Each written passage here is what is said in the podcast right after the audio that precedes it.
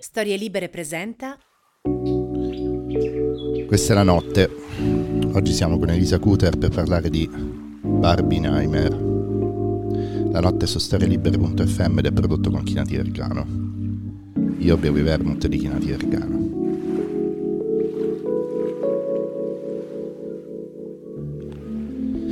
Ingredienti per fare un vermouth cassis.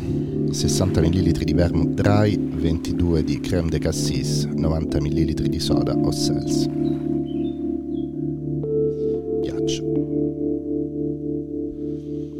Allora, siamo con Elisa Cuter che oltre a aver scritto Ripartire dal desiderio per me un fax e a essere editor con me e altri del Tascabile Treccani è qui nella sua funzione di dottoranda in Film Studies.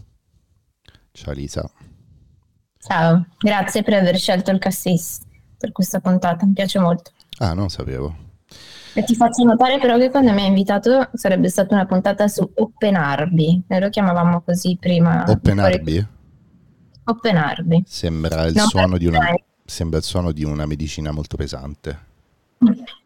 Open Arby. E, Bar- barra? Barbiturici. Barbiturici. Barbituring. Yes. Um, siamo qui perché uh, sono usciti questi due film nell'estate del 2023, Barbie diretto da Greta Gerwig e Oppenhauer diretto da Nolan, da Christopher Nolan e c'è stato uno di quei casi in cui i, i consumatori e i prosumers praticamente decidono di essere l'ufficio stampa dei film e di fare tutto il lavoro gratis.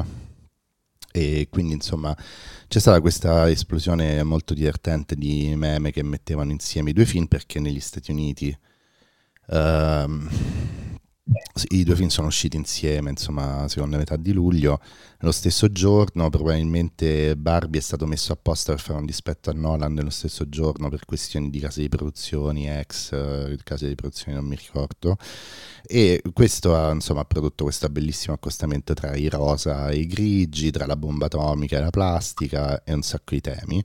Um, il motivo per cui ci è venuta uh, voglia di parlare um, di cinema non è tanto per parlare di arte, ma per parlare di, di questa sensazione che, che, ci viene davanti a, a, queste grandi imprese pubblicitarie, imprese di soft power, imprese di comunicazione, um, dove praticamente sei in qualche modo costretto a partecipare però c'è questa, sempre per usare termini inglesi, tanto tutta questa questione possiamo anche affrontarla quasi in inglese perché sono tutte questioni poste da quel tipo di società dello spettacolo, di fatigue, no? Fatigue della, della ricezione. Infatti appunto mi piaceva farlo un po' in ritardo, insomma esce adesso oggi è il primo settembre, ma esce so, il 12 mi pare, il 12 settembre questa cosa.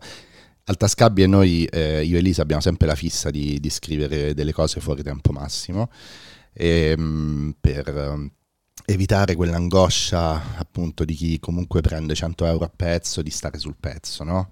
Cioè quell'angoscia di dover partecipare assolutamente al news cycle. Usiamo tutte le parole in inglese perché è inutile far finta che l'italiano detti le questioni su questa, su questa cosa.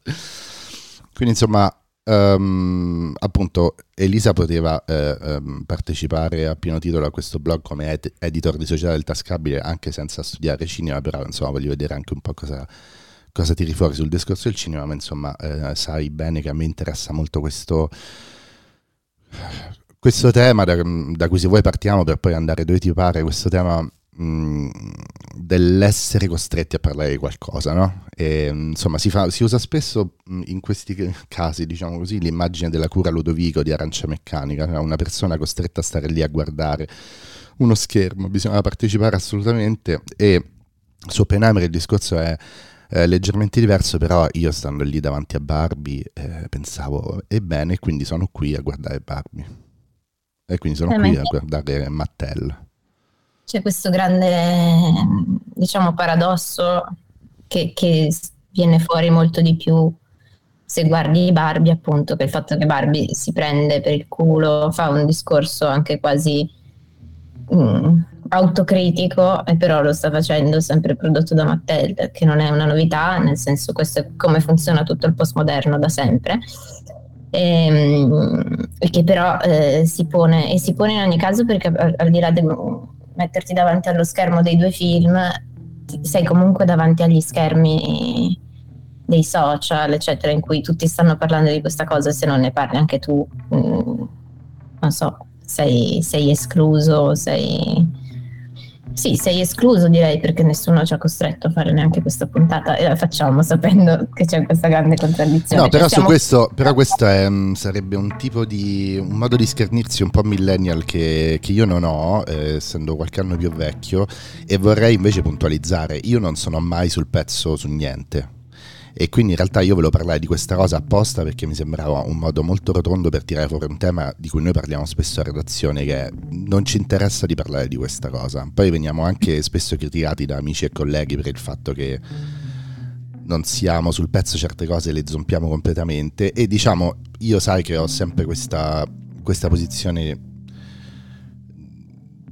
di dire che cioè, o di dire o di alludere sinistramente al fatto che per noi la promozione culturale non è stata fatta eh, stando sul pezzo e, e trovo che oggi eh, per tutta una serie di evoluzioni tecnologiche invece si confondano si confonda com'è parlare con qualcuno, ascoltare qualcuno, leggere qualcuno e stare nel news cycle, nel, nel ciclo delle notizie e delle novità. E quindi in realtà appunto questa è una delle poche volte in cui uno vede una puntata e dice ah ok sta sul pezzo, capito? Mm, e ci tengo molto a questa cosa. E secondo me esatto. appunto questo è un, è un bel modo invece di parlare dei motivi per non stare sul pezzo.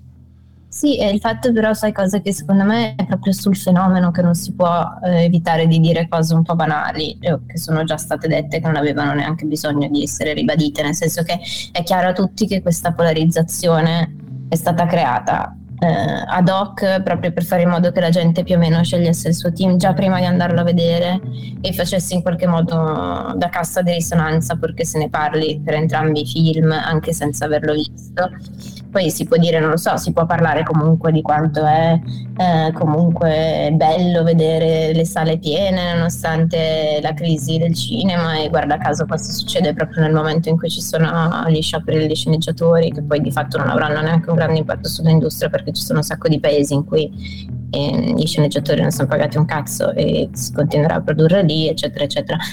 E quindi eh, la questione del fenomeno... Ehm, forse è quasi meno interessante di provare allora a fare quello che ci hanno costretto a fare, ovvero ehm, parlare delle culture wars ehm, sua, diciamo, nel suo momento apice, nel momento anche più stupido, perché poi nessuno dei due film è un capolavoro, ma che ti costringe a fare un confronto fra i due, fra i due film o a chiederti cosa c'è di cosa c'è di simile, cosa c'è di, di, sintomatico in entrambi i film, piuttosto che analizzarli singolarmente, cioè cosa mette in rapporto questi due film proprio a livello del testo, no? Eh, penso che appunto la, la, parola chiave per me di quello che hai detto è ti costringe, cioè è, è questo tema di sentire... Mh, fondamentalmente questo poi succede anche con, con certi libri, eh, anche con certi personaggi della cultura, eh, se non partecipi al, di- a un certo discorso praticamente non è cultura. Mm, diciamo uno dei grandi simboli della, della, cultura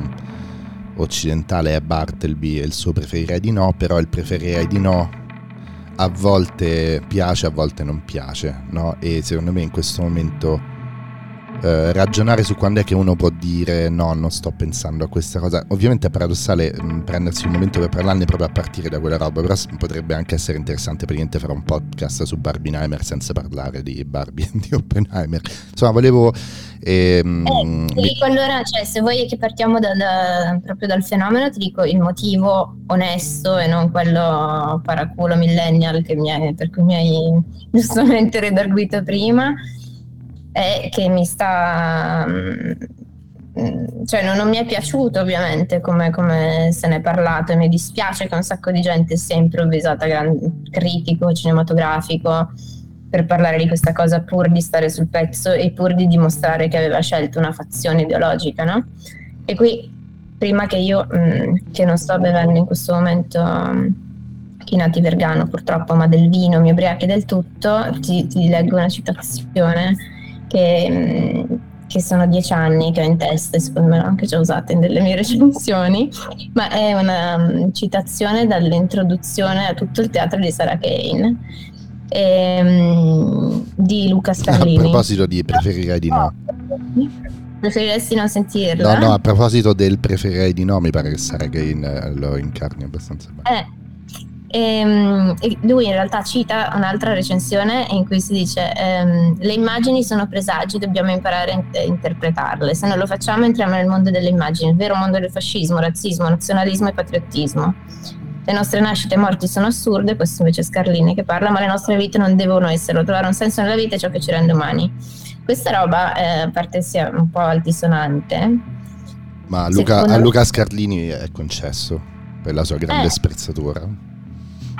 Questa roba? Eh, questa roba è, è, fondamentale secondo me perché il punto di, di entrambi i film, ehm, forse più di Barbie, è il fatto che ehm, chi ne ha parlato ne ha parlato proprio a partire da, dal messaggio piuttosto che dal mm, preoccuparsi di interpretare l'immagine, cioè quello che effettivamente ti viene venduto quando lo guardi, che eh, è sicuramente un, un non so, una specie di paradiso camp che è super divertente e io mi sono molto divertita nella prima parte. Cioè la prima parte ero veramente con, con prima parte intendo proprio la primissima parte quando sono ancora Barbie. Quando lei sa Barbie, non si. E lì perché c'era anche un gioco effettivamente di um, messa in scena anche di quelle che sono proprio le dinamiche del gioco e se avessero insistito di più su quelle che sono tutti i paradossi di un mondo in cui non, non ci sono genitali, c'è una, un mondo un po' all'incontrario, tutto basato su quello che tu vuoi che sia il desiderio femminile, eh, proprio anche il desiderio per gli oggetti, insomma il femminile mercificato diciamo del, del eh, tardo capitalismo, lì io mi sarei divertita tantissimo se il film avesse osato fare una specie di Zoolander per le femmine. Ah. Una parodia totale, completamente mh, divertente, mentre nel momento in cui ci mette il messaggio da bacio perugina è lì che tutto diventa molto problematico e la gente legge solo quello, non si chiede appunto cosa sto vedendo. Ok, no, mi, mi piace come, come, movimento e quindi eh, facciamo la prima, prima prima su Barbie e poi proviamo a farlo su Oppenheimer che eh, diventa interessante ma appunto dopo eh, esserci esercitati su questo film che è più ovvio da, da, affrontare no? Um, tu stai dicendo stai provando a raccontare appunto cosa fa un critico? Racconta la sua reazione con i suoi bias e punti di vista al, um, a, all'opera eh, che sta affrontando, no? E quindi tu dici... Leggere, cioè sapendo leggere proprio l'immagine, capendo esatto. quello che sta succedendo in te come spettatore nel momento in cui ricevi questa immagine, non semplicemente limitandoti a quello che appunto è il messaggio eh, che è scritto a caratteri cubitali, she's everything, is just Ken, eccetera, eccetera. Eh, allora, esa- eh, ok, quindi possiamo provare a parlare della prima parte di Barbie prima che se ne vada da Barbieland come se fosse un film in qualche modo. Quindi tu sei... Eh, cosa hai ricevuto da quella prima parte? Eh, e hai sentito che quello era, una, era qualcosa con cui potevi entrare in rapporto fondamentalmente? Sì, non penso che avrebbe in qualche modo dato dei grandi impulsi forse al mio femminismo e alla mia visione critica. Però no, no, perché una... scusa, eh, perché lo, lo, riporti in ballo? No, volevo, volevo, invece parlare con la critica. No, perché... La parte secondo me è molto riuscita ed è molto figa della parte in cui io ero, ero presa bene letteralmente, cioè ero contenta di essere al cinema, mi stavo divertendo, ero interessata a vedere cosa ne facevano. Um, poi funziona così tutto il camp e può funzionare in, in modo, diciamo, rivoluzionario e critico e potevano in realtà farlo anche loro, cioè se avessero veramente preso per il culo il modo in cui eh, a parte che poi non è detto che i bambini giochino esattamente così, è vero che cioè, lì è bello cioè, vedere... I bambini che... con Barbie giocano a farci sesso, quindi diciamo quel, quella cosa è stata tutta zompata. Esatta, la, esattamente la mia esperienza appunto è stata, cioè io ho un universo di Barbie nel mio passato che iper complicato, cioè se io fossi un narratore oggi direi che devo tutto a Barbie perché ho eh, letteralmente imparato a creare dei mondi con mia sorella, io e lei avevamo ogni, eh, vabbè ti racconto l'aneddoto così, eh, ogni mobile in casa dei miei genitori era un edificio nella città di Barbie, quindi ogni tanto mobilitavamo tipo il divano a destra che era la pista da sci, ogni tanto quella a sinistra che era l'ospedale e c'erano una serie di storie super drammatiche tra l'altro, non era assolutamente una Barbie scanzonata, lì c'erano proprio drammi eh, omicidi, incesti, un sacco di sesso naturalmente, e poi erano più o meno tutte un po' barbistramba. Ehm, però lì comunque il fatto che giochi con questa mano invisibile del bambino, che poi è la mano invisibile del mercato, che sposta la Barbie, la fa scendere da, da, dal balcone senza passare dalle scale, dallo scivolo, quelle cose lì era qualcosa su cui avrebbe potuto giocare e, e No, io però io, ti, io ti, ti, direi di non fare il discorso avrebbe potuto, ma di usare invece eh, questo, questo, tuo trucco di eh, parlarne come se fosse un film. Uh, ultimamente nei dibattiti se uh, una persona pubblica sia un intellettuale o un influencer su cosa significa eh, oggi essere un intellettuale, ovviamente si fa molto il ragionamento, quel ragionamento che salta sempre fuori quando si parla seriamente del, del pop, della cultura popolare e, e, anche di egemonia culturale, che è tu non sei solamente la tua opera, ma c'è l'opera che è tutto intorno, tutto il modo in cui tu ti poni. Eh, diciamo chi come me, come te, è appassionato di opere e di eh, produzione intellettuale vera e propria, proprio libri, film, eh, articoli, ehm, resta un po' frustrato perché sembra che la produzione intellettuale di un intellettuale di questa epoca sia sostanzialmente tutta la gestione capillare della propria eh, apparizione in pubblico e, e quindi apparenza mh, mm, che solo in certi casi produce eh, vette vertiginose di genio eh, ma che spesso è semplicemente presenza, una presenza continua, una creazione di continuità della figura di, diciamo, intellettuale influencer, che è frustrante perché poi abbiamo la sensazione, se siamo cresciuti con le opere, che manchi troppo l'opera e che l'opera sia la vera presenza umana dell'intellettuale o dell'artista. E quindi nel caso eh, di questo film mi interessa che tu lo prenda sul serio un po' ottusamente come una persona che sta chiusa dentro una stanza e non ha i social e cerca di dire. Allora eh, mi ha molto colpito che dopo, prima, dopo i primi 20 minuti ehm, la regista abbia rinunciato al world building, diciamo, no? alla creazione di un mondo che avesse una, una coerenza e anche eh, abbia rinunciato a... Però appunto non vorrei parlare delle rinunce, ma vorrei parlare di quello che c'è dentro il film per farmi ah, quello da te. che c'è, ci sono un sacco di cose di cui la gente poi non ha parlato e non si è accorta, diciamo, perché... Ah. Però prima ti, ti, dico un'unica cosa, mm-hmm. ovvero riguardo a questa presenza. Eh, lì secondo me cioè, in questo caso non è eh, insensato parlare di quello che il film avrebbe potuto essere, non in senso normativo di come doveva essere il film per essere un film femminista, riuscito, eccetera, eccetera. Però più che altro perché eh, siccome il film è questa operazione totalitaria, diciamo, del, del mainstream che si appropria dell'indie, eh, smascherando quanto poco fosse, fosse indie di, di, prima pace. Però in ogni caso eh, questa mossa, insomma, per la quale fra i meccanismi che ti costringono ad andare a vederlo, cosa c'è? Non c'è soltanto il fatto che è un film su Barbie, Barbie in quanto icona, dobbiamo vederlo tutti, eccetera. E non solo perché c'è una posta in gioco gigantesca, quella appunto delle culture wars, ma anche perché perché ti, ti, assicuri un pubblico variegato proprio perché stai puntando anche su quella che è una regista considerata indipendente, considerata da tenere d'occhio se sei una persona, non soltanto se sei una brava femminista, ma se sei eh, una persona mediamente interessata al cinema americano. Quindi ehm, chiedersi, cioè osservare quello che poi lei non può fare è interessante perché in realtà ti spiega di quanto poi nel gioco fra eh, cioè di come quando la controcultura di, viene eh, cooptata dal, dal, mainstream, in realtà vince il mainstream. Non, il gioco del fare la cosa dall'interno è, è abbastanza vinto in partenza proprio da un punto di vista estetico più che politico. Sì, per questo rimandiamo ai pezzi recenti che ha scritto Riccardo Papacci, tra gli altri posti anche sul tascabile. Ad esempio. E, ehm, e, e, la rabbia con cui ne scrive Papacci proprio nel dire non, non, non ci può essere controcultura, non ci possono essere sottoculture.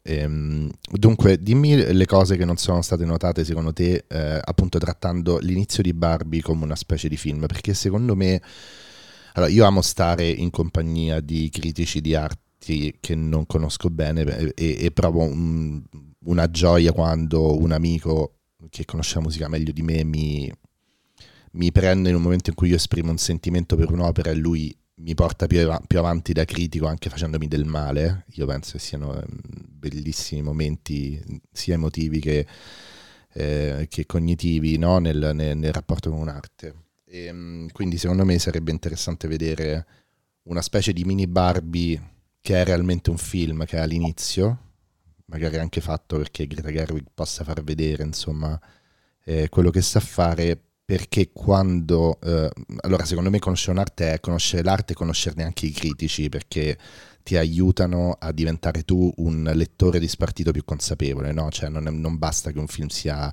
un capolavoro, serve anche un libro, un romanzo, serve anche che tu dentro abbia quella capacità di leggere, i critici ci aiutano a farlo per mangiare un sacco di merda della società dello spettacolo spacciata per arte è importante che noi non siamo eh, consapevoli di quello che dicono i critici sulle cose.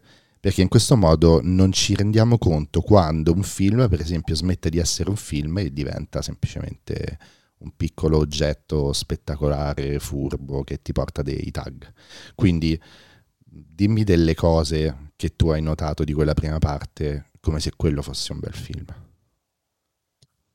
che io ho notato di quella prima parte che quello fosse un film. C'è gente che non ha notato un sacco di cose interessanti. No, non solo in quella prima parte, però. Mm-hmm. Però la parte, cioè, io penso che sia abbastanza unanime. Tantissimi comunque hanno com- criticato abbastanza, comunque detto che era stato deludente il finale e tutta la seconda parte, la parte che diventa noiosa. La prima parte secondo me funziona bene, anche se dice anche un altro macroscopico problema, almeno in quello che dovrebbe essere il messaggio tra virgolette. Ancora questo messaggio. E quale sarebbe il problema?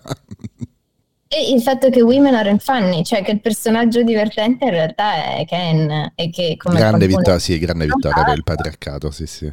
Come qualcuno ha notato, effettivamente Ken è anche l'unico personaggio, cioè Barbie stereotipo non è un personaggio con cui riesci in nessun modo a empatizzare ed è per quello anche che i pipponi Perugina che arrivano nella seconda parte sono così mortali perché non, non, hai nessuna empatia con il personaggio di Barbie, mentre Ken, che è eh, diciamo, non so, il, il maschio in crisi eh, che, abbiamo, che, siamo abituati no, a vedere da un sacco di, ma anche non so, dalla commedia all'italiana, è super empatico e fa riderissimo. Cioè, è Gasman, diciamo, Gosling sì, è Gasman le, le, prime mossette che fa nella prima parte, nella scena del ballo che io ho adorato, lì è proprio da, da spaccare, cioè ti, mm, ridi tantissimo e ridi con lui, sia di lui che con lui, cosa che con Barbie non ti succede, nessuna Barbie, eh, ma neanche Barbie stramba che vorrebbe essere magari forse la, la, non so, il uh, comic relief o il martellone, del, cioè non, non riesce a essere divertente,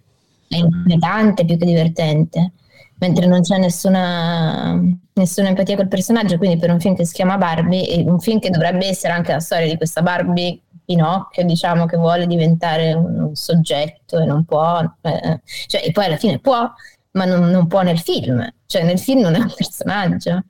Non, cioè il suo essere soggetto è solo il fatto che la sua creatrice alla fine le spiega cos'è la morte, fondamentalmente.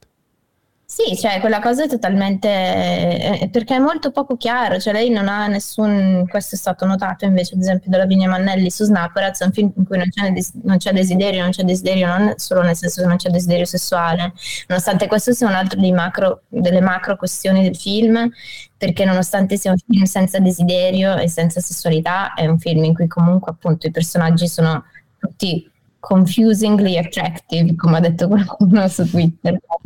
Ed è vero, cioè c'è qualcosa di, guarda caso, eh, questo è proprio il tipico meccanismo americano del non parlare mai di sesso, togliere il sesso dalla scena, però allo stesso tempo sono tutti personaggi. Farlo alleggiare, sì, sì, farlo alleggiare continuamente, è la pubblicità.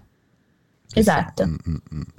Ehm, e comunque l'unico personaggio appunto che c'è ed è veramente un personaggio a tutto tondo proprio anche perché non è risolto perché anche la conclusione della storyline di Ken è molto deludente però almeno hai un, hai un appiglio che non sia soltanto appunto una figura una figura con cui non puoi in nessun modo metterti in relazione. Guarda caso infatti quando c'è il momento diciamo non so, sentimentale o che vorrebbe indurre all'empatia di Barbie quando è depressa o disperata, eccetera, arriva la, la voce fuori campo di Lemire che dice, beh, forse non era il personaggio, cioè non era, la, non era l'attore adatto per fare questo discorso. La seconda volta che l'ho visto per accompagnare i miei nipoti, quando ho sentito questa frase, proprio sentirla la seconda volta ti spezza il cuore, dici, cioè lì c'è tutta la rinuncia a, a fare un'opera d'arte, diciamo così, no? Perché sì, fai il commento... Una a me ha dato un fastidio incredibile quando l'ho sentita proprio ho detto ah lo sanno e siccome è così chiaro lo devono dire però aggiungerei una cosa aggiungerei una cosa e non voglio farmi eh, tirare ortaggi però voglio dire che è carinissima mm, Margot Robbie è simpaticissima tutti i suoi ruoli poi alla fine sono uguali nel senso lei ti ti trasmette questa vitalità millennial, proprio ottimista davanti a, a, una tragedia che incombe, anche nei film di Tarantino per esempio. Eh, stavo pensando esattamente quello, lì era perfetta. Eh, lì è però, però, vorrei dire che mh, mm, ci, sarebbe, cioè, ci sarebbe un modo per dire che Margot Robbie è brutta e eh, spero di riuscire a dirlo bene Margot Robbie rappresenta un certo modello che da uomo ti puoi veramente abituare a non desiderare, specie dove non truccata, cioè noi siamo stati veramente socializzati a desiderare una persona come Margot Robbie, però io personalmente non, cioè, ho perso il desiderio per quel tipo di donna, anche non dico Margot Robbie come star, Margot Robbie come tipi di donne che interpreta, proprio, cioè, ci, ci si può levare la ruota di quella cosa. Secondo me non è infatti secondo me c'è un grande problema che anche lì è di non comprensione poi dell'operazione che viene fatta dal film, che ho riscontrato anche in una, in una recensione che mi piace tanto, che è quella di Pietro Bianchi che ha fatto sui Flux, non so se l'hai letta, su mm, Barbie come insomma um, oggetto fallico, cioè nel senso la donna fallica, la donna che rappresenta letteralmente il fallo quando troneggia all'inizio, all'inizio. Nel, nel eccetera. Nel prologo kubrickiano come kubrickiana la bomba che poi vedremo esatto. in Oppenheimer. E, um, sì, fra le cose che legano questi film c'è, c'è Kubrick. Mm. E, um, però eh, lui dice alla fine però Barbie non è soltanto, cioè non è solo questo, ma è anche, cioè non è solo la donna empowered, phallic, eccetera, ma è anche eh, l'embodiment, eh, insomma, diventare, cioè il corpo farsi corpo delle fantasie maschili. E qui c'è un grandissimo errore, secondo me, di prospettiva, perché Barbie non è l'ideale della donna secondo l'uomo, l'ideale della donna secondo le donne, cioè è quello contro, con cui le femmine c- sempre cercano di identificarsi e poi falliscono. È molto più interessante come, più che essere l'oggetto del desiderio mh, degli uomini, rappresenta il desiderio di farsi oggetto delle donne. Questo sia un... Um un tema tuo e un tema di Sofia Torre, così intanto mi vengono in mente sì, amici. No, però, eh, questo è interessante ed è quello che poi rende anche interessante l'operazione perché ehm, secondo me, e eh, questa era anche una tesi che in qualche modo cercavo di, mm, mm, cercavo di parlarne in ripartire dal desiderio, ma nasceva anche da quella primissima idea di un libro che avevo avuto cui par- di cui parlavo con te, cioè del fatto di um, l'avevamo chiamata uh, tipo Robodom, cioè trovare un dom, un dominatore esterno, macchina in qualche modo, perché il desiderio generale um, è farsi in qualche modo oggetto, e farsi merce, farsi oggetto del desiderio da parte di tutti, non solo delle donne. Cioè, essere un oggetto del desiderio è il desiderio, è l'oggetto del desiderio in questo momento. Questo mi porta a dire per la prima volta mh, mm, seriamente una cosa su entrambi i film e sul senso di soffocamento che mi ha dato vederli, insomma, nel, nella stessa estate.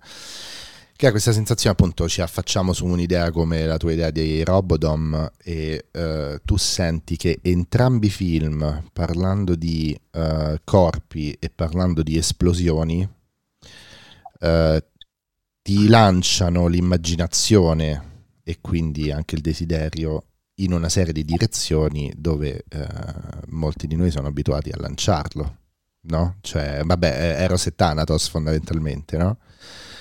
Però in qualche, sì, però in qualche no, modo, vai. no, finisco il concetto, in qualche modo poi dopo ti dicono ma adesso faremo Melina, cioè questa cosa non verrà mai approfondita, cioè A me di un artista non mi interessa che faccia tutto quello che deve fare con le premesse della propria opera. Odio chi dice, eh, però un peccato, avrebbe potuto portare questa cosa di là. Da persona, insomma, che scrive romanzi, so che ognuno li porta dove, dove gli pare o dove è in grado di portarli.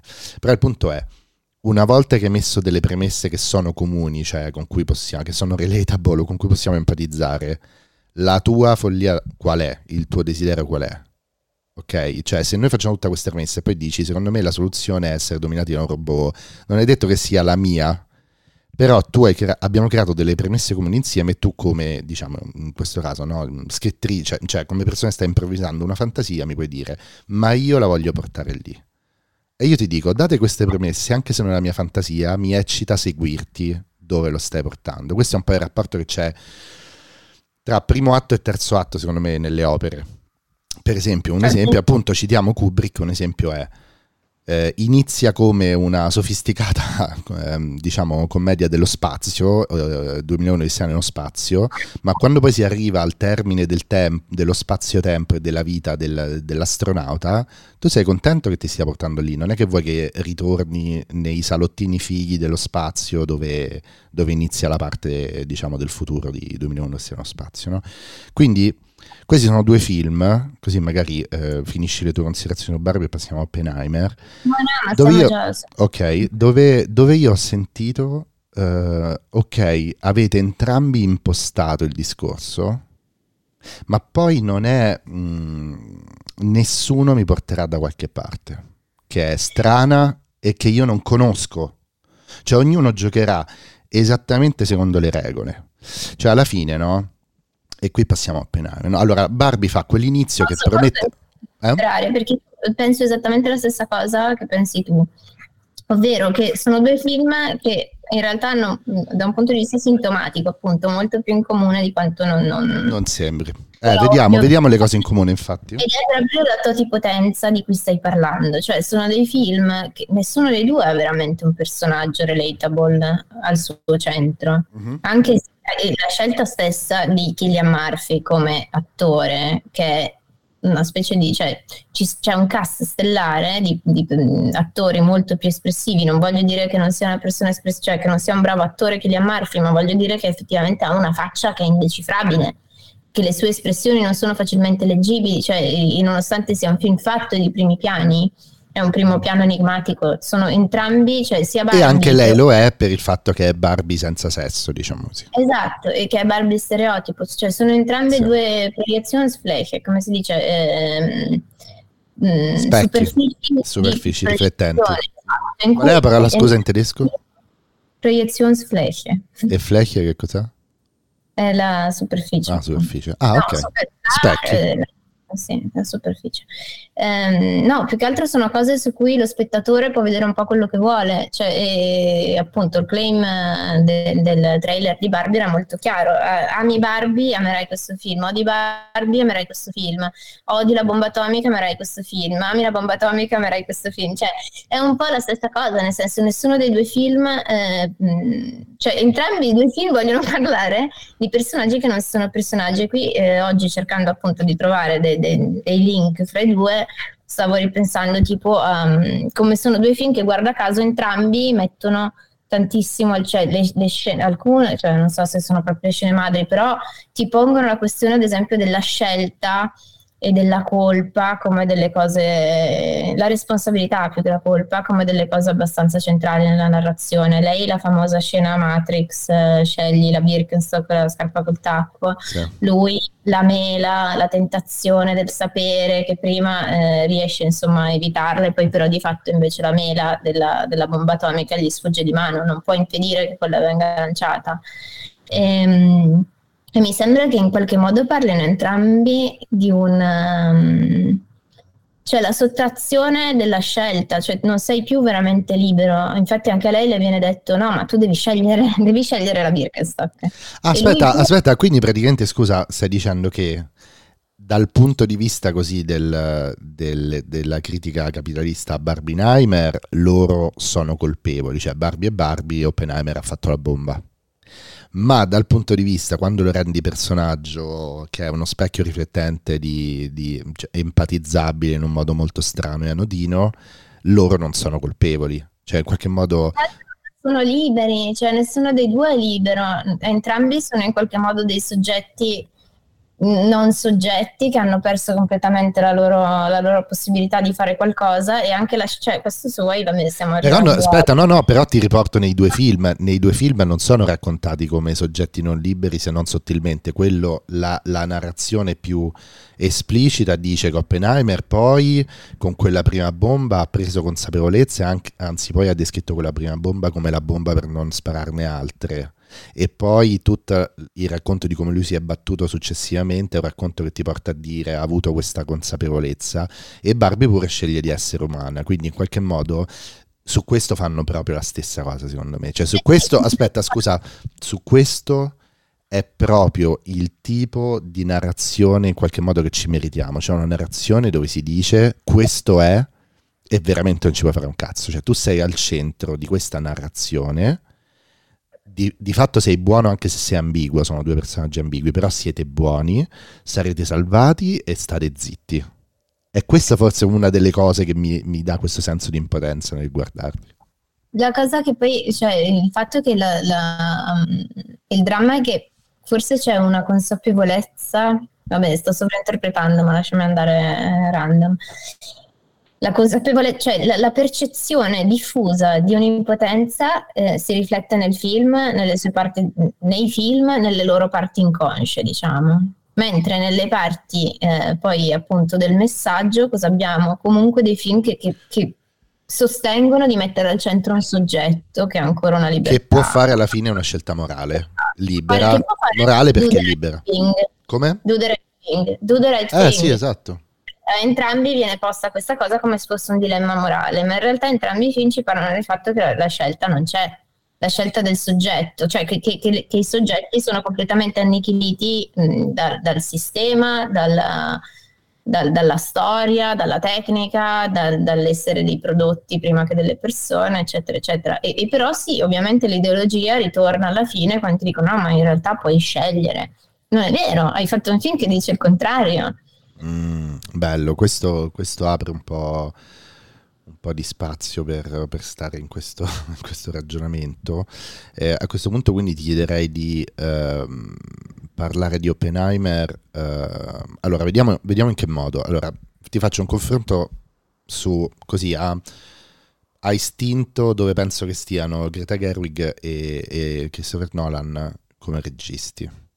Allora, chiaramente Nolan va su un binario che è cos'è il grande regista con la variante se il cinema diventa una cosa ancora più di massa di prima. Cioè io voglio essere un auteur, voglio essere un autore, voglio fare una politica de- dell'autore, ma tenendo conto di che cos'è lo spectacle no, of cinema oggi, che lo è se vuoi ancora di più di prima perché si è separato un po' il grano dall'olio, eh, ci sono meno spazi per le cose giganti, io Christopher Nolan ho un grande trasporto per le cose giganti, quindi continuo il discorso del grande regista uomo, diciamo, in quella direzione e cerco di fare i grandi filmoni, mentre Greta Gerwig ha una storia che è una storia che spesso incontri nella, nell'arte delle donne in Occidente, che è una storia più eh, appunto di minoritaria dove devi fare dei movimenti per capire in questo momento cosa riesco a dire, cosa posso dire, quindi dove c'è minore attenzione a, a fare il filmone, cioè non è che ci sono tipo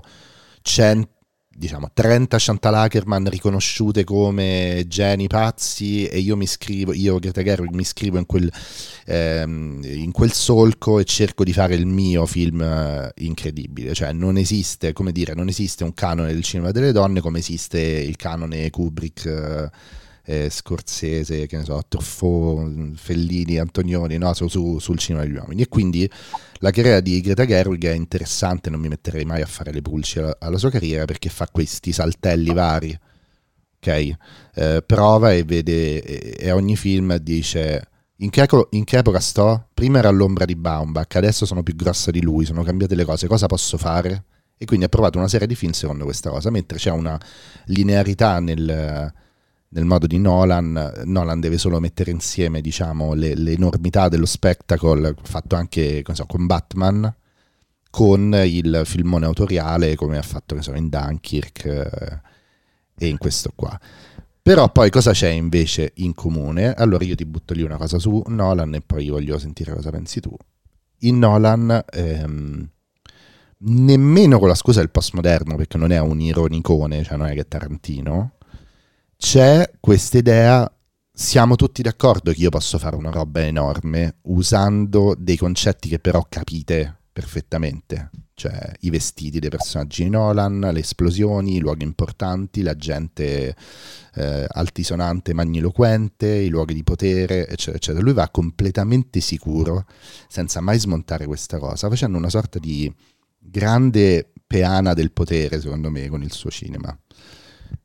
Porta dove vuoi. Sono molto d'accordo perché ho la sensazione che appunto tu hai eh, giustamente sottolineato una simmetria di potere e il potere eh, che è sicuramente nelle mani di Nolan è un potere che effettivamente è quello di poterti anche, cioè in qualche modo puoi anche deludere il tuo pubblico, cosa che non si poteva permettere Gerwig. Infatti, ehm, quando prima parlavo del fatto che è un film che parla in realtà dell'impotenza del singolo, nonostante sia travestito da eh, tipico biopic della mente geniale, infatti, secondo me, una delle parti più interessanti è anche quella, cioè la parte centrale tutta sullo Salamos, che mi sembra veramente eh, un modello per startup da Silicon Valley, in cui tutti quanti che seguono questo visionario e la scena Vabbè, quello era proprio girare un film, no? Girare un film. Eh, lui l'ha anche, anche detto, lui l'ha anche detto che la scena della, della, bom- della prova della bomba era a sua volta, siccome hanno fatto realmente esplodere una roba, era a sua volta come si fanno gli effetti speciali nei film, tra virgolette, veri, e quindi lui si è molto paragonato a Oppenheimer. Ovviamente. Ehm, però aspetta, volevo dire ehm, che ti dicevo, eh no, che, che, Giulio, un mio amico che hai conosciuto anche tu, che è andato in bicicletta fino a Praga per Ciao, vedere, per vedere Oppenheimer, eh, sarà felicissimo di questo saluto, per vedere Oppenheimer in IMAX in 70 mm perché c'è l'unico cinema a quanto pare a Praga nei dintorni di Berlino dove abitiamo. Eh, è andato in bici tra l'altro a fare questa impresa così maschia anche. E, ehm, e, lui però mi diceva ma in realtà io secondo me Nolan è un regista proprio che fa il cazzo che gli pare cioè lo fa perché si diverte non gli frega un cazzo di niente e in effetti è vero perché secondo me questo film se non ci fosse stato tutto l'hype del dover decidere già a priori che i fan di Nolan avrebbero pensato che il suo film più importante, più meraviglioso, più pazzesco sarebbe un film che avrebbe deluso proprio i suoi stessi spettatori, perché secondo me invece gioca eh, in un modo che, che, secondo me è anche qualcosa di politico, non voglio parlare di politico parlando di Barbie, ma lo faccio per, Oppenheimer, eh, che è quello di frustrare le aspettative di, di, anche di spettacolarizzazione di certe cose, perché sottrarre eh, le, anche l'esplosione di Hiroshima e Nagasaki, ma anche rendere così sottotono rispetto a un film che è costantemente urlato, in cui c'è questa musica che sovrasta costantemente i dialoghi, in cui c'è sempre questo effetto come se fosse un un trailerone di tre ore, eh, il momento più sottotono è proprio quello del, del, Trinity Test, come si chiamava, insomma il test de, dell'esplosione e, e, di rendere tutto eh, un po' così intimista, ma anche come assente allo spettatore quello che si dicono lui e Einstein quando sono al laghetto, no? che tu lo vedi dalla prospettiva di Lewis Strauss ed è è, è proprio frustrante, un'esperienza di, di, di, frustrazione e che parla però di quello di cui voleva parlare lui, cioè di come in realtà qualsiasi individuo poi, nonostante sia al centro del tuo film, è cieco rispetto a quelli che sono gli effetti delle sue scelte individuali.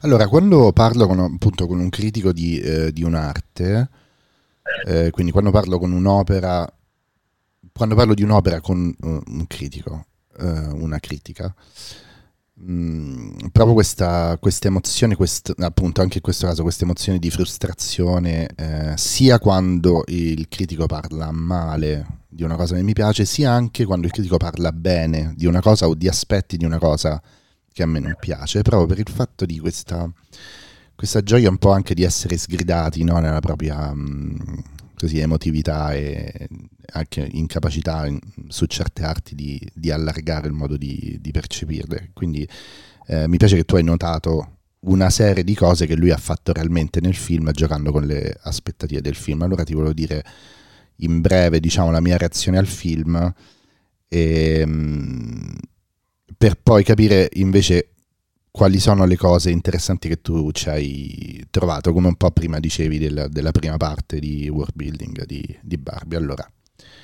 io ho visto questo film pensando appunto anch'io, è un trailer di tre ore, e poi vedevo che arrivavano tutti questi, c'erano tutte queste soluzioni. Il mio amico Matteo, che tu conosci, che salutiamo, non Matteo De Giulio in questo caso, ma un altro Um, una volta mi, mi disse, io, io, gli parlai bene di un paio di dischi che erano usciti, uno era il terzo dei temi eh, disse, eh, per, e gli dissi, beh sai, hai trovato una soluzione al dominio dell'R&B, lui veniva dalla musica psichedelica, temi Impala, e aveva trovato questa soluzione. E lui si incazzò, eh, conosce la musica molto meglio di me, e mi disse, sì però cioè, i dischi non possono essere una questione di trovare soluzioni, l'economia è una questione di trovare soluzioni, lui ha trovato una soluzione per non eh, scomparire come musicista. Quindi si è adeguato dicendo la sua su certe atmosfere che aveva portato l'esplosione della, dell'R&B, diciamo, nella coscienza collettiva. E mi ricordo molto bene questa umiliazione che mi ha, che mi ha fatto sentire. E, oddio, perché stavo dicendo questa cosa? Stavo cercando di ricordarla bene e mi sono perso dove volevo andare. Frustrazione che provi. Ah sì, la soluzione, la soluzione. Allora, qui ho avuto la sensazione, eh, da non critico, ma comunque ho avuto la sensazione che lui cercasse costantemente soluzioni. Cioè, Uh, se i film di Nolan sono sempre un po' tamarri con questa sua ricerca dello spionaggio, i grandi uomini, the protagonist, tutte queste cose che lui fa, qui, uh, qui ha preso uh, della Hollywood royalty interessante come Robert Downey Jr. per fare il grande uomo dietro le quinte, cioè proprio il democristiano, il personaggio de, capito, oscuro, appunto, che fa Strauss, che fa fare a Robert Downey Jr. E mi sembra una soluzione, cioè mi sembra che lui avesse preso il filtro eh, Prima Repubblica, no? Cioè truccano perfettamente Robert Downey Jr. che è in cerca di una vita post Marvel e quindi si inventa quel personaggio molto bello da vedere, che non ti stanchi di vedere come un filtro, no? Più che come un personaggio e gli fa fare questa cosa. Poi trova il filtro scienziati buffi, per esempio Safdi, uno dei due Safdi lì, cioè bellissimo, non, non puoi smettere di vederlo. Ok, eh, poi ti trova la soluzione uh, come faccio Nolan tipo Dunkirk, costruisco nel New Mexico questa cosa bellissima da vedere da tutte le prospettive. Ok, quindi la fatica che ho fatto io è stata mi stai portando costantemente solo soluzioni cioè, come se io ti, ti volessi rompere i coglioni, come se io ti stessi dicendo, ah, che fai? E tu cerchi di giustificarti trovando soluzioni. Non mi sono mai sentito libero di guardarlo. Però questo è un po' in contraddizione con quello che dicevamo prima. Cioè, cioè che eh, appunto sono dei film in cui puoi proiettare quello che vuoi, cioè lo puoi vedere un po' da tutte le, tros- le, prospettive. No, eh, però tu lo dicevi su di lui e, e, e, su di lei, sui due protagonisti, e sono d'accordo però ho avuto la sensazione che come film mi dicesse hai visto come sto reagendo ai miei altri film e alla percezione che c'è di me? E la mia, e la mia risposta a questi film è ok, adesso posso andarmene. Va bene, ho visto il film, bravo. Ora posso andare via però. Questo capisco benissimo cosa intendi, però invece a me è sembrato se vuoi paraculo è anche quello frustrante, però allo stesso tempo il fatto anche che non ci sia, cioè che, che lanci lì dei sassolini tipo sulla figura dello scienziato uh, all'interno, non so, de, de, de, dell'economia o del sistema tardo capitalista senza mai decidersi anche lì, cioè perché c'è una, io sono andata in solluchero perché sto scrivendo una tesi su... Um, diciamo, il ruolo degli intellettuali o anche degli scienziati, se vogliamo, in realtà la mia è più su arte, intellettuali critici, diciamo, eh, come vengono rappresentati e quando cercano di sindacalizzarsi all'università e dicono ma noi siamo più simili ai lavoratori di non so dove, lì io ero presa benissimo ma è una cosa che viene solo lanciata lì, poi c'è la, la scena in cui dice togliti quella divisa, noi siamo scienziati, non siamo, eh, non siamo militari anche lì è una cosa che viene solo accennata e non, non, va mai a fondo su questa cosa, quindi sul suo fatto di essere sicuramente le soluzioni che cerca sono molto comunque più legate alla sua immagine come regista, quella, quella scelta di frustrare lo spettatore è una scelta che può essere letta come dice Giulio, non dire lui è uno che si vuole fare i cazzi suoi e vuole fare i, i film che gli pare senza chiedersi troppo. Ed è una mossa ovviamente di, di potere, lui se lo può permettere. E, e forse l'unica cosa che gli interessa è il suo status autoriale eh, adesso ha deciso che ha fatto abbastanza soldi, abbastanza sicuro di, de, del fatto che la Warner gli dà, è la Warner giusto? Ma chi lo Comunque insomma, eh, chi lo produce... Queste cose dà... le devi chiedere a Luigi Coluccio. Ah, queste cose le devo sapere io. Ciao Luigi. Molto imbarazzante. Um, comunque... Mh, cioè lui sa che ormai gli studi di produzione gli danno carta bianca e quindi si permette di fare questa cosa che è uno sfoggio comunque di, di, di potenza. E su questo ti do ragione, quindi la soluzione che cerca forse è più legata alla sua immagine di autore rispetto alla sua immagine di autore di, di blockbuster in questo caso. Um, però poi a livello del, uh, di, di, quello che rimane del testo, è, cioè, secondo me la, la questione della, dell'indecifrabilità e dell'indecisione anche o della possibilità poi in realtà del pubblico di vederci un po' quello che vuole eh, rimane e non è solo del, del, del, personaggio protagonista ma è anche proprio de, del film stesso che è un film abbastanza indeciso eh, indeciso su cosa? indeciso su cosa?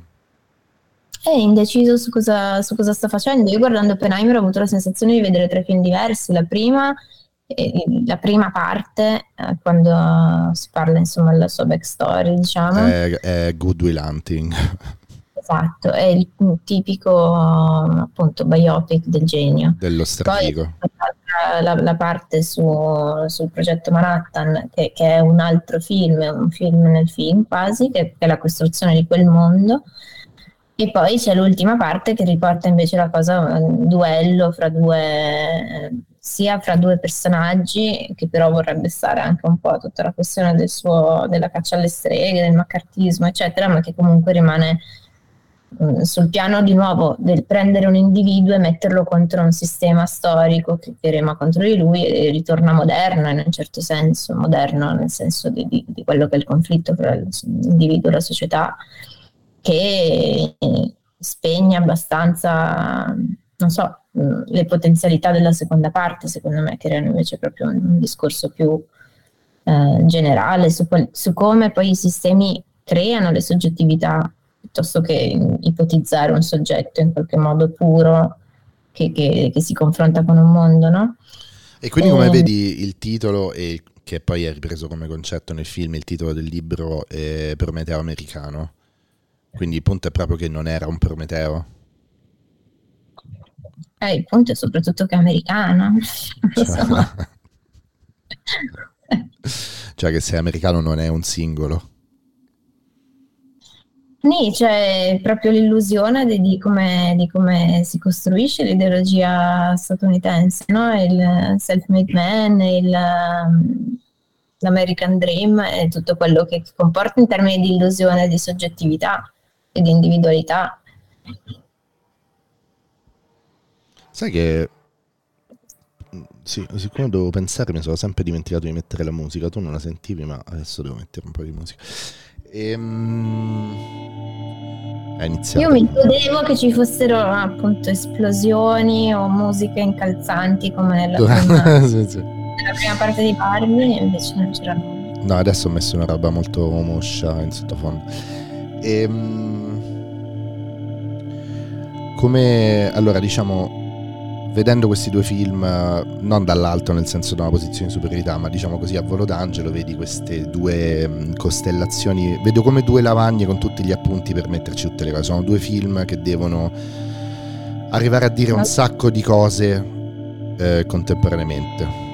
Devono dire mm-hmm. Tutto il bene e il male, lo devono riassumere e devono farlo incarnare in una persona, appunto come dicevamo prima, questa era l'unica cosa che che potevi fare. Uh, appunto, prima ti dicevo che secondo me la bellezza di Barbie era um, una strana idea di bellezza che veniva lì posta come se invece fosse un'idea assoluta, e allo stesso modo spostando sul maschile invece l'idea di intelligenza e genio di Oppenheimer è un certo tipo di idea a cui noi dobbiamo credere. Allora, eh, come, come vedi questi due film dal punto di vista del soft power? Cioè, alla fine, i due eroi e i due buoni di questo film sono queste due persone che fanno i patti con il mondo e che ne escono paradossalmente dignitosi, sia Barbie diventando donna e andando alla sua prima visa, visita ginecologica, sia Oppenheimer eh, vivendo delle contraddizioni del suo lavoro cercando di lavorare per la pace, diciamo così, dopo la seconda guerra mondiale. Eh, che, cosa, che cosa ne ricaviamo, ne ricaviamo come soft power americano, occidentale, diciamo? Questo appunto lo leggo al dis- mi è venuto in mente col tuo discorso sulla soggettività, perché soggettività vuol dire anche avere ragione moralmente, no? Cioè tu stabilisci che questo è il vero uomo, la vera donna, comunque sono due mensch, no? Alla fine del film sia Barbie che Oppenheimer sono due mensch, nessuno dei due personaggi viene screditato. Eh, questo possiamo dire vuol dire che tu puoi stare al centro di tutto questo meccanismo e ancora avere la dignità di umano. Che, che mi dici su, questo, su questa cosa? Ma eh, ti dico che effettivamente cioè, c'è una vocazione ancora di... cioè un po' totalitaria appunto, come dicevo già all'inizio, eh, ed è questa, questa illusione, cioè non è banale che in uh, Barbie il punto sia esistenziale. Matteo Grilli l'ha scritto, ad esempio, che, che è un film esistenzialista, no? E perché la questione che viene posta è la questione della morte, l'essere umani come, come essere, essere, per la morte, un po' heideggeriano anche, no? Pinocchio. E non solo Pinocchio, perché Pinocchio cioè, vuole diventare un bambino vero, ma perché comunque costruisce delle relazioni anche nel, nella sua crescita, cioè è un processo anche di capire che, che, che posto lui nel mondo, ma non è solo, cioè è tutto molto legato anche al rapporto con Geppetto, alle aspettative stesse di Geppetto, è molto più relazionale. Qua, non si capisce che cazzo vada a fare lei nel mondo reale, cioè cosa abbia da, da, da guadagnarci se non il fatto che vabbè, la vagina eh, viene messa come pan finale dove il film potrebbe iniziare invece finisce, ma eh, lei ha detto che non vuole rapporti sentimentali con Ken, che Ken stesso deve capire chi è lui da solo in qualche modo, devi, devi decidere a priori chi sei tu, la tua soggettività. Cioè, ehm, quindi in questo senso mi sembra che ehm, se, se uno, come gli Stati Uniti, si percepisce come ancora unico orizzonte del mondo, non, non contempla niente al di fuori di sé e quindi in qualche modo ti dice che cioè, il soggetto alla fine non è altro che in quella prospettiva che è una cosa che in piccolo contiene il tutto e il tutto è sempre soltanto gli Stati Uniti d'America. Uh-huh. Mm. Sì, sì, certo, giustamente il finale è un finto... Eh è un finto finale aperto perché eh, sì, mi fa pensare che effettivamente Barbie arriva lì eh, assolutamente mh, mm, con una tabula rasa, cioè non c'è nulla che lei...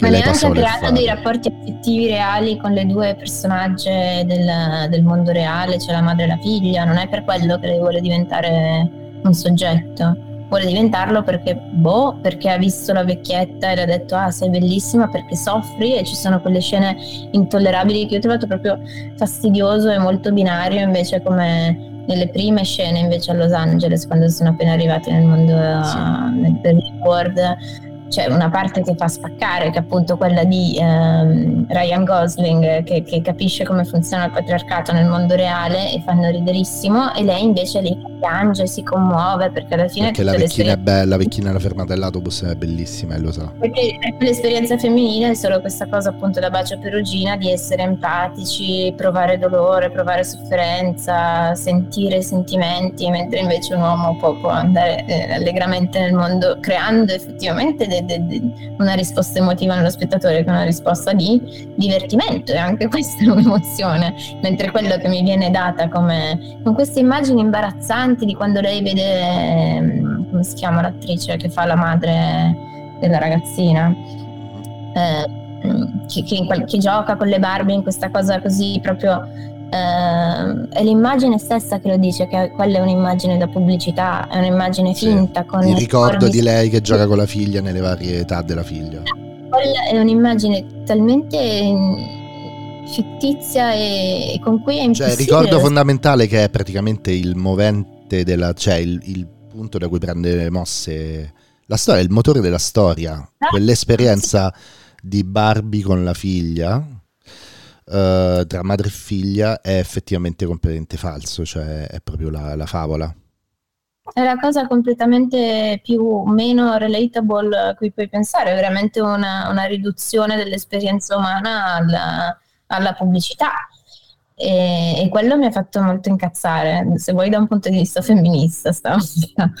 quello mi è stato proprio immensamente, cioè l'ho trovata la cosa più indigeribile di tutto il film. E però eh, è qualcosa che ci dice appunto di come ancora immaginiamo che di come immaginiamo che siano i, i rapporti umani, cioè di come l'America si immagina che siano i rapporti umani, no? Questa cosa da cartolina o iperdrammatica e totale, appunto, ah, il chiedersi però un giorno moriremo, allora, allora IOLO, non lo so esattamente cosa vogliono dirci, però che ne vada dell'essere umani attraverso la sofferenza è qualcosa di attraverso la scelta morale, fare la cosa giusta, essere empatici, eh, capire, ma mm, però senza che ci sia appunto un desiderio invece di capire che è una cosa che eh, può arricchire la tua esperienza, cioè che banalmente è una cosa che ti rende più piacevole la vita. No, è una scelta morale, fare la cosa giusta, piangere, dire alla vecchia che è bellissima, mm, tutte cose cioè, sostanzialmente molto ipocrite. E, Soprattutto e ricattatorie perché in realtà ol- eh sì, no, oltre o più che essere ipocriti sono un isolamento di un singolo ormone, diciamo così, no? nell'esperienza umana, un, un, singolo modo di reagire oh, no? a, a qualcosa che vedi eh, non messo nel contesto. Eh, Pavloviano, poi. Pavloviano, da, sì, sì, certo.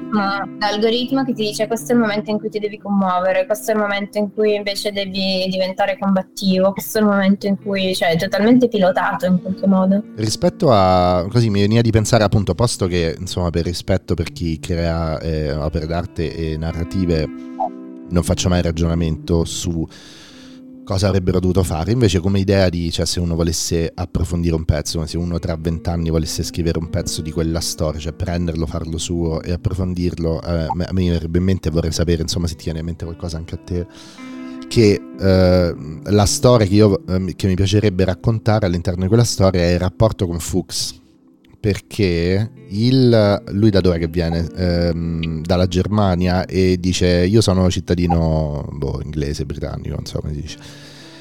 E fa, ah, e da quando? Eh, da quando non lo sono più in Germania o qualcosa del genere, no? E quella cosa è una scena di passaggio, mentre poi successivamente eh, tu vedrai che chi aveva venduto i segreti, cioè chi aveva portato i segreti ai comunisti era proprio Fuchs questa sarebbe una dinamica più interessante del più semplice conflitto tra bomba atomica e bomba all'idrogeno tra Safdi e, e, e Cillian Murphy, no? Cioè, eh, Safdi è uno ben intenzionato, così come è ben intenzionato Josh Hartnett, no? C'erano tutti personaggi ben intenzionati, perché comunque stai combattendo contro i nazisti, quindi sono tutti ottimamente intenzionati ma quella storia di Fuchs sarebbe stata una storia bella da approfondire perché lì c'era quella, eh, quel cameratismo ehm, istantaneo dello stare in guerra contro gente molto cattiva che aveva fatto sì che lui accogliesse subito Fuchs con quella bella battuta su da quando è che sei cittadino inglese.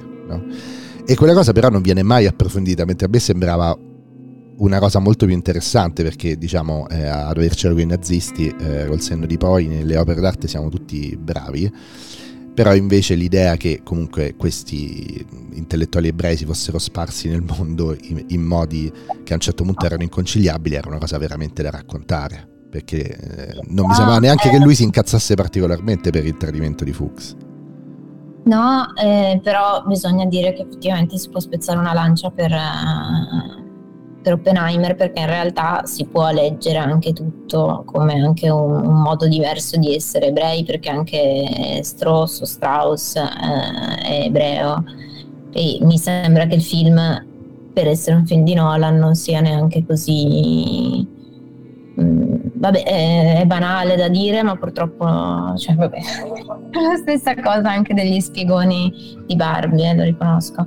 Però è banale da dire, ma anche il, il, fatto stesso che la bomba atomica sia stata fatta più che contro il Giappone contro, contro, e anche e più che contro la Germania nazista, sia stata fatta per iniziare la guerra fredda, chiunque conosca un pochino la storia e chiunque abbia un minimo di coscienza politica lo sa, però non è detto che, che sia così ovvio a uno spettatore standard. Cioè, no, no, vero, sì, certo. L'ho trovato timido su questo perché alla fine anche lì è tutto un, un conflitto anche fra due modi di essere intellettuali ebrei se eh, cioè perché provengono perché la cosa interessante di, di Strauss e, e, e, Oppenheimer stessi sono che uno viene comunque da, da un contesto abbastanza provinciale, ha fatto il commerciante di scarpe, eccetera, ed è però molto legato alle sue, alle sue radici ebraiche, nonostante eh, ci tenga a essere assimilato, infatti cambia sì, il nome Strauss invece di Strauss. Mm-hmm. Mentre Oppenheimer, che viene invece da un contesto già integrato e acculturato, eh, dice subito che non ha nessun tanto che lo pronunci Oppenheimer, Oppenheimer eh, capiscono lo stesso che ebraico e non se ne fa un problema, sono, sono due modi diversi di affrontare, di affrontare la questione. E, con tutto che secondo me lì non è stupido nel far vedere come alla fine la cesura sia quella fra, fra due diverse ideologie, cioè le, le simpatie comuniste di, di Oppenheimer nonostante poi, vabbè, eh, anche lì, anche lì non, non, va a fondo su questa cosa, un'altra cosa che viene un po'... cioè ricorre ma viene un po' lanciata, diventa... Diciamo che all'inizio del film è un grande flavor del film, no? Cioè dice, ammazza, è interessante tutta questa, questa situazione dove stanno queste serate dei, dei comunisti e poi dopo diventano i comunisti, no? E lui non... No, a punto diventa semplicemente il... Eh, diventa un modo per far vedere come lui è stato anche lui una pedina in questo gioco della guerra fredda ed è stato screditato per questo motivo. E, ehm, con tutto che lui non era nemmeno particolarmente convinto, comunque non era abbastanza... E non capisci mai se il suo problema è stato quello di avere eh, avuto queste simpatie iniziali o di non essere mai stato veramente un compagno. lì è aperto anche lì alle interpretazioni, a chi ci vuole vedere quello che vuole perché eh, questo l'avrebbe reso meno uno specchio riflettente praticamente. Se fosse stato nel film realmente un compagno oppure proprio non un compagno sarebbe stato in entrambi i casi più, più scrauso. Non voglio dire che necessariamente ehm, sarebbe in contraddizione con quello che ho detto prima cioè che, che Nolan si fa i cazzi suoi. Però nel farsi i cazzi suoi um, di fatto quello che gli interessa è il, il dilemma morale dell'essere umano singolo. È eh, facile farsi i cazzi propri se poi alla fine arrivi sempre al dilemma morale, cioè sembra un po' una ricreazione il farti i cazzi tuoi. Eh. Eh, Muovi un po' le acque e poi però torni lì, che un po' se vuoi anche il rapporto tra l'inizio di Barbie e poi il suo svolgimento. Quando arriva Will Ferrell in Barbie, comico di Saturday Night Live che comunque è super divertente, lui arriva proprio a dire vabbè ragazzi iniziamo a fare gli sketch, qui abbiamo finito con con, eh, con il cinema, no? No, no, chiaro, cioè quello è veramente lo spreco peggiore anche forse di quel film. È veramente triste vedere come lo, come lo usa. E lì anche ti dico che se invece avesse osato farlo diventare Mugato, sarebbe stata una figata. Cioè, se eh, fosse esatto. diventato. Eh, lì manca Mugato, esatto, che era il personaggio di Will Ferrell, anzi, forse il primo suo ruolo eh, enorme a livello mondiale, no? Eh, che era lo stilista cattivissimo quello è un film sul sistema veramente. Il regista cattivissimo eh, che schiavizzava la gente in uh, Zoolander che tu citavi all'inizio. Mi viene a dire adesso io negli... Manchurian eh? Candidate che faceva diventare Zoolander The Manchurian Candidate. Esatto. E, um, uh,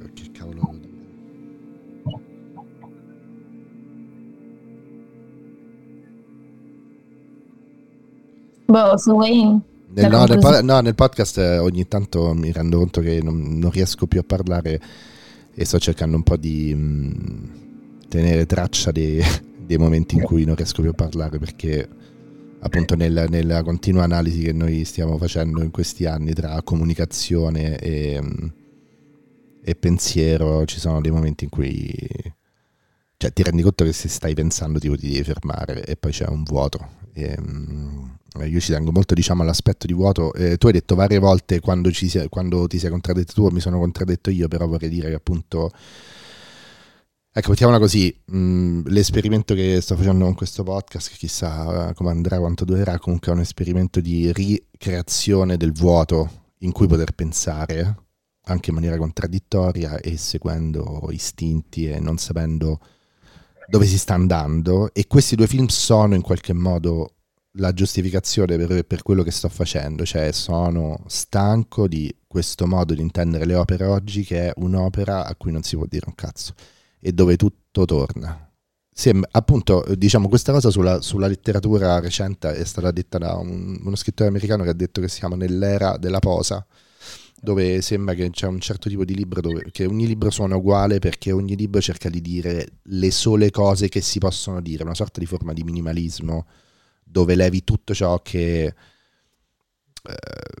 non, non, è aerodinamico, sembra un, veramente una, una, una stanza del vento dove provare se il tuo pensiero è aerodinamico fondamentalmente. E, ehm, questi due film usciti insieme, però magari non ci avrei fatto caso. Diciamo che se non fossero usciti insieme, probabilmente non li avrei visti. Non so, Oppenheimer l'avrei visto a casa poi qualche mese dopo. Barbie magari non l'avrei visto, però l'uscita insieme mi, mi, mi, ha fatto tornare un po' a fare il punto della situazione su questo tipo di. Su, su questo tipo di operazione, nel senso quel tipo di operazione tra l'arte e la comunicazione, il soft power, eh, che eh, ti produce una cosa su cui non, non, puoi dare risposta. Cioè, se ti metti a, a criticare questa cosa, no, sei, sei, stupido. Quindi, insomma, eh, è proprio un problema che vengano tirate tutte le file in questo modo. Cioè, che anche in Open esce e dici, vabbè, ma che gli devo dire a Nolan? Ha fatto il film parlato, è più intelligente, ha parlato di un argomento serio, ha fatto vedere la condizione de- degli esuli ebrei, eh, ha parlato di comunismo, ha fatto il uh, courtroom drama, eh, non ha usato tante esplosioni, no? Che gli puoi dire niente? E a Greta Gerwig un po' lo stesso. Cioè, sono questi film. Sì, però è interessante anche che siano appunto dei, dei, dei film che riescono a fare questo discorso che ti ammutolisce nonostante non dicano un cazzo. Cioè, da un lato non, non osino portare avanti quello che tu dicevi dall'inizio, cioè io voglio seguirti nelle tue... cioè voglio vedere non necessariamente l'autore, ma voglio vedere una, un'idea, il coraggio di sostenerla in qualche modo. E, poi potrò decidere se, se, è la mia oppure no, però intanto mi hai portato in questo mondo qua, che è un mondo leggibile dallo spettatore, invece no. E ti leggo allora invece io... Mh, mm, ho le idee molto chiare, so dove voglio andare a parare e quindi ti leggo questa um, diversamente da Nolan e Gerwig, in, in, questo io sono un autore. Spezzatura, millennial, uh, paracura. Eh. Comunque, eh, no, ti leggo questa parte che mi è venuta perché stavo leggendo per caso uh, mentre sapevamo che volevamo fare questa, questa um, puntata stavo leggendo i, gli impiegati di, di Krakauer e c'è in realtà non è dagli impiegati ma è dalle piccole commesse vanno al cinema ma c'è questa citazione che secondo me è ottima e puntuale per quello che stiamo dicendo dice di solito i film di cassette e la vita coincidono tra loro perché le dattilografe modellano la loro esistenza sugli esempi dello schermo. Ma forse gli esempi più falsi sono quelli rubati alla vita Eppure non si può mettere in dubbio che la maggior parte dei film di oggi abbiano uno svolgimento inverosimile. Colorano di rosa le più nere istituzioni e calcando le tinte imbrattano il bello e così non cessano mai di riflettere la società, anzi quanto più imprecisamente ne rappresentano la superficie, tanto più diventano esatti trasformandosi nello specchio fedele nel quale si riflette il meccanismo segreto della società. Sì, sì, sì molto bello. Quindi eh, è, esatto, sì, sì.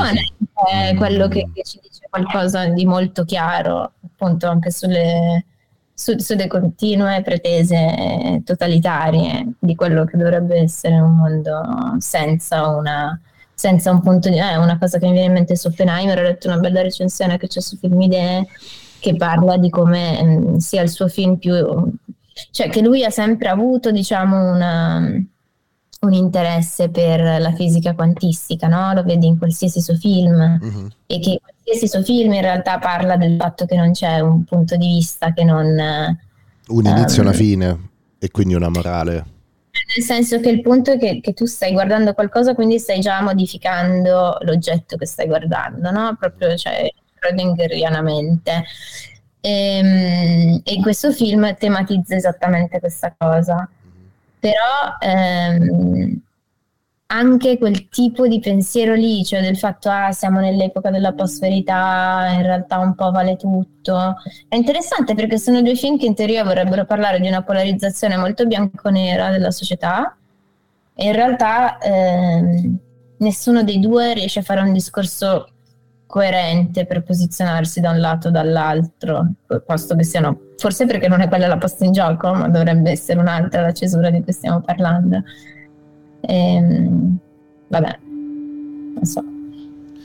Ehm, rimane questa, questa posizione, quindi parlo a tutti i fattoni che stanno ascoltando questa cosa mangiando cioccolata luna di notte, che, che alla fine, sì, dico proprio a te, che alla fine mh, Um, scusa Elisa, tu non stai sentendo la musica, quindi il ritmo in cui sto parlando ti sembra assurdo, ma in realtà ha molto senso.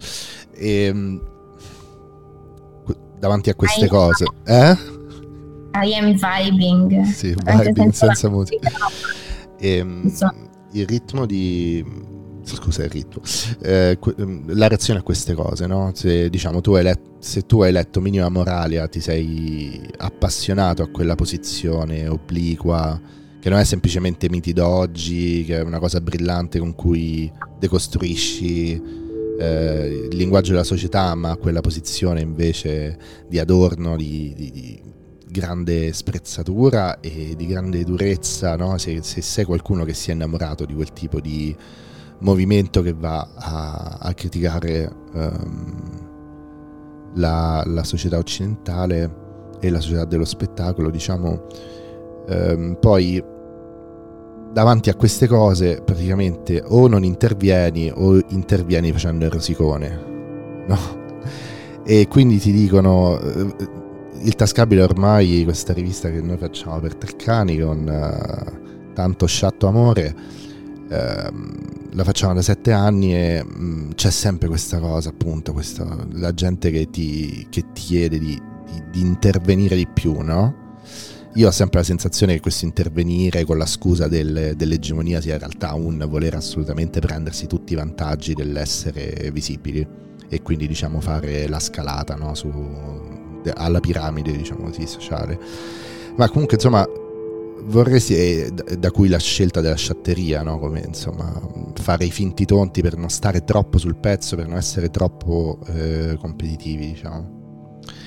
E, ehm, rispetto a questa cosa, quindi tu ti trovi che devi sempre fare la figura del rosicone quando parli di questi fenomeni, oppure fare l'altra cosa, e l'altra cosa è scomparire. Eh, nel libro di Bifo che ogni tanto cito, l'ultimo pubblicato da Timeo, eh, che si chiama Disertare, viene invece, cioè Bifo di, rovescia questa cosa dicendo, questo non è la diserzione come praticamente tutta la gente che si sta stufando di partecipare a questo meccanismo di autorappresentazione, di produzione, di, di morale, no? Non, non, non, sei tu intellettuale che lo devi spingere, cioè eh, c'è una diserzione in corso che è proprio paradossalmente la vedi perfino nell'alt-right, no? Capito? Non dire ah, non mi interessa più sentire questo, questo discorso, no? E, ehm, insomma, volevo così eh, mandare un abbraccio molto emotivo e molto relatable dalla mia faccia inesper- completamente inespressiva che tu stai vedendo in questo momento a, a chiunque eh, o si sente eh, una persona antipatica che vuole parlare male di Barbie o de, di un analogo fenomeno, oppure si sente una persona che vuole completamente scomparire, oppure che ha paura eh, completamente di scomparire. Io penso che questa oscillazione tra sentirsi inesistenti e sentirsi delle persone orribili, perché abbiamo certe reazioni davanti a quello che ci propone la società dello spettacolo, sia qualcosa che, che, si sta coagulando e sta diventando secondo me un, uh, quasi un nuovo tipo umano, cioè come, come sono iniziati i monasteri eh, quando la Chiesa è stata legalizzata a Roma e si è creato questo nuovo tipo umano che rifiutava il mondo e, e scappava, secondo me stiamo arrivando a un punto dove tutto questo malessere che proviamo noi rosiconi eh, sta per diventare una sorta di utopia. Però, se posso, aggiungo un'ultima conclusione, ovvero il nostro monastero che stiamo progettando segretamente non, ehm, cioè non sarà un monastero adorniano in cui non possiamo ascoltare jazz perché ehm, di fatto poi eh, secondo me sia Barbie che Oppenheimer sono due film che tra le cose che buttano lì ehm, c'è la seduzione no? Eh, per Oppenheimer è la seduzione della tecnica che in qualche modo non, non puoi cioè non puoi sfuggire, sei troppo curioso di vedere se effettivamente i tuoi calcoli erano giusti, se questa cosa si può fare indipendentemente dalle conseguenze. Sì. Barbie tematizza molto meno perché invece lo taglia fuori pure in realtà schiacciandotelo in faccia con il fatto che sono appunto questi corpi perfetti, non desideranti, ma insomma quello a cui più che vorresti scoparti sono le persone che tu vorresti essere per essere scopabile. E, ehm, e, la questione della seduzione è un po' il grande rimosso e, ed è il... Non so, è una cosa con cui comunque dobbiamo confrontarci, quindi io dico il nostro monastero avrà ehm, la connessione internet e potremo vedere questi film e parlarne senza sentirci in colpa e senza pensare che stiamo per forza facendo solo pubblicità.